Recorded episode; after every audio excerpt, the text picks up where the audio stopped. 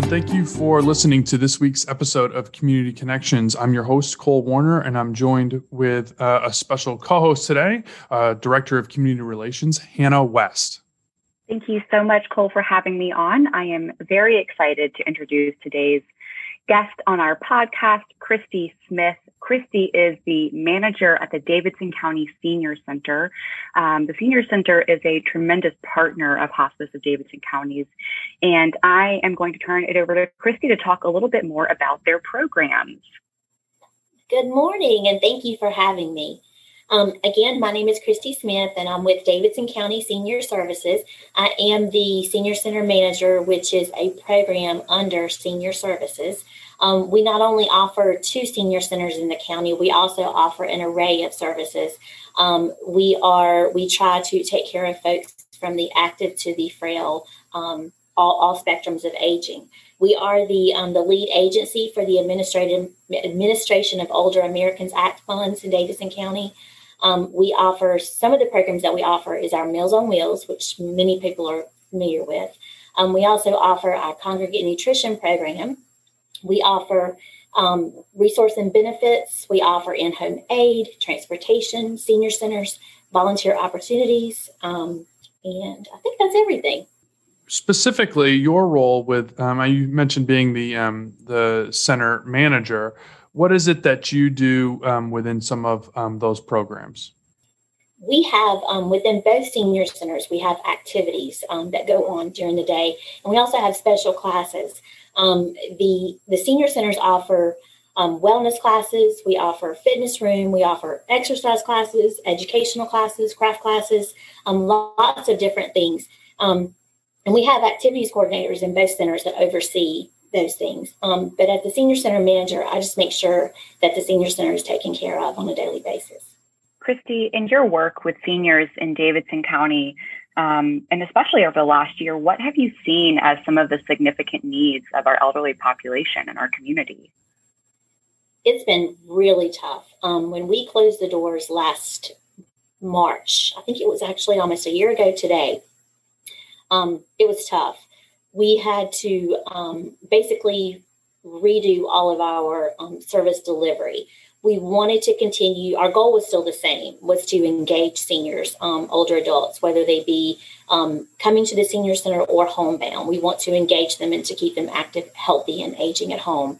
Um, but that became a challenge because many of our seniors do not have the technology that that a lot of people do. So it was very difficult to connect with them um, we basically had to kind of recreate the way that we delivered the services.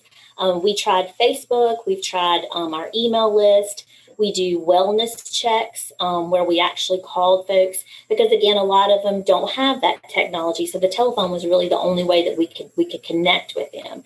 Um, we also developed something called Friendly Faces visits um, initially we called it the bandwagon tour, where we had some of our staff to come out into the county car and go and visit some folks.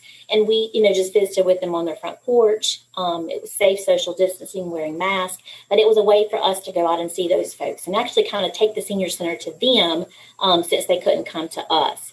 We did have to rename that bandwagon to Friendly Faces Tours because so many people were expecting us to sing and dance when we showed up, and we don't do that. so um, we renamed it to the Friendly Faces Visit. But that, to me, um, has we've received the most positive feedback from it.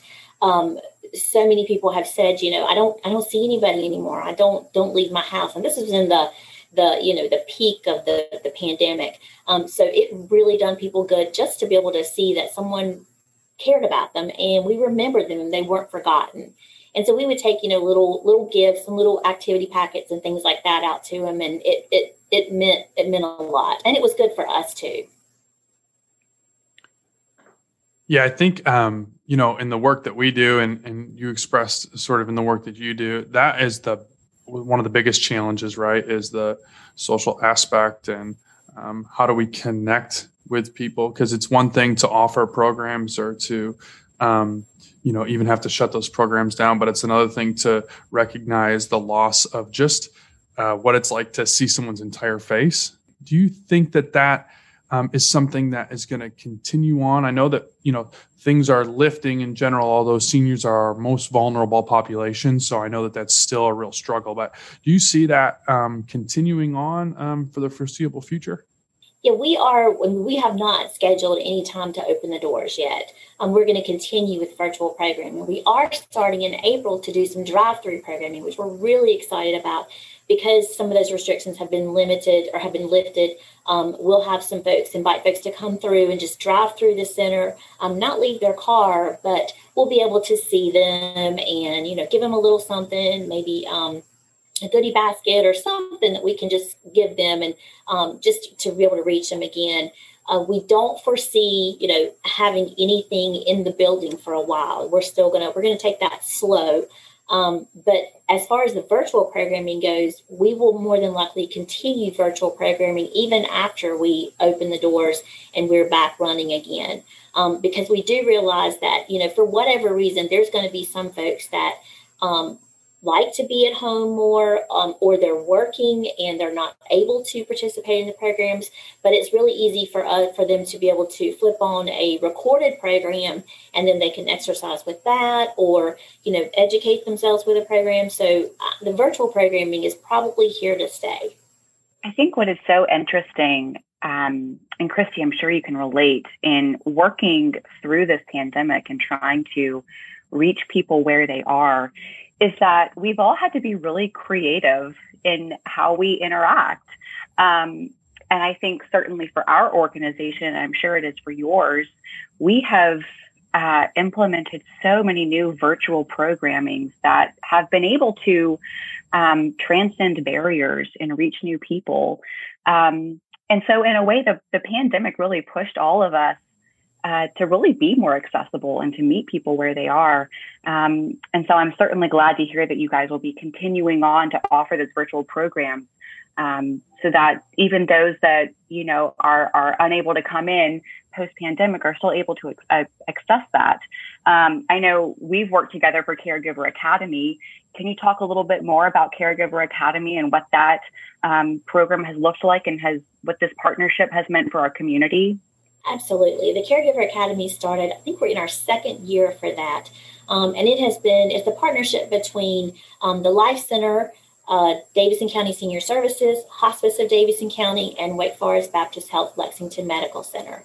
Um, and together, between the four partners, we come up with different programs um, for caregivers in Davidson County. Um, we offer things like healthy eating, um, respite care, how to, to to navigate the world of caregiving, and it's a different educational topic each month. Um, we were meeting in person for those, of course, um, and then when the pandemic hit, we went to virtual, um, and we have seen some. You know, it's been it's been tough as far as registration has gone. Um, I think in general, everybody's kind of tired of dealing with you know virtual. So I think everybody's seen a decline in programming in their numbers for virtual.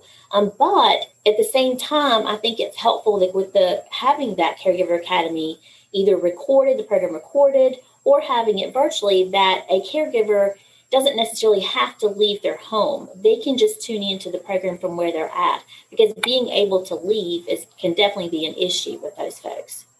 Along the lines that you were speaking about, um, in helping to prepare people or at least give them a place to um, listen about topics that are they're dealing with um, in a very important way. I think the idea of you know you talked about you know Meals on Wheels being a you know one of the um, most used programs and one of the one of the more known.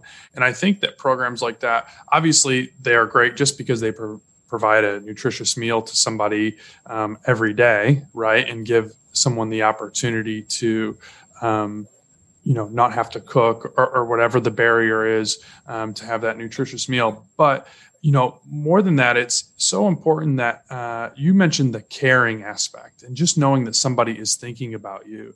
And we use that in our society right? Like you know how many when you meet an old friend right it's it's let's go grab a bite to eat or something like that and i think a lot of the programs you do crafts um, all those things that you know hopefully we get back to more in person but we're also finding a way to do it virtually i think those are the really cool things that it's just um, a way that we connect through each other and using programming that really provides that social interaction that we're probably all in need of. And hopefully, uh, it sounds like you're finding that you're having success virtually um, doing that, um, even even through all the restrictions that we've dealt with. Yeah, we um, when we the pandemic um, first started last year, um, and we shut down. We the, the first thing we had to do was to figure out how we could best meet meet the needs of of senior adults. They were, of course, encouraged to stay at home, um, not go out. So things like grocery shopping, picking up medications, things like that became a challenge for them. Um, so that's when we kind of stepped in and we offered those services for them. And we're continuing to do that today. Um, all they have to do is just call and give us a list we'll go to the grocery store and then they can reimburse us when we drop off the groceries. Same thing for medication. Um, we offer emergency food packs and emergency supplies like um, nutritional supplements like Boost and Ensure and then incontinence supplies. Um, different things that they, whatever they need, we try to, to meet them where they're at right now. Um, and so the senior center staff, once, you know, our role changed since last, last March, we were the ones that kind of headed up this program for um, expanded services. And so for us, it's been really, really good because we always saw the active aging uh, portion of the population, those people who were were very active and were able to come to this center. And now it's kind of opened the door for us to be able to see, you know, the folks that are at home.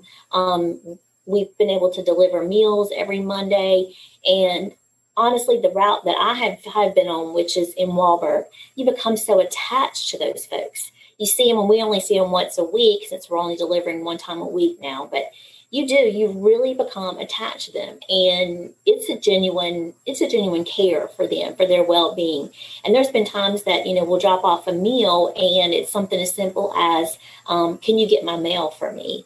Or "Can you open up this jar for me?" Different things like that. So you're you're doing more than just bringing them a meal and plus it's it's the, the sense of connection with someone and they get used to seeing your face so if you have never delivered meals before i highly highly encourage you to do that because that is it is it is worth your while it really really is because and i feel like that you are going to get more out of it than you what you ever feel like that you're giving so, Christy, I'm from Walburg, so it, it warms my heart to hear about um, your route uh, going through that part of the county. It's such a, a wonderful place.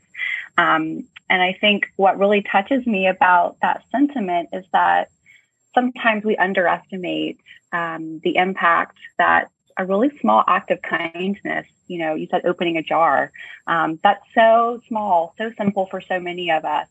Um, but that small interaction for so many people um, especially within our senior population, is such a tremendous act of of kindness um, and just checking in with them. Um, and it just it it it makes me feel so great to know that we have uh, the services that you all are providing um, to our community. Um, I think that's really wonderful.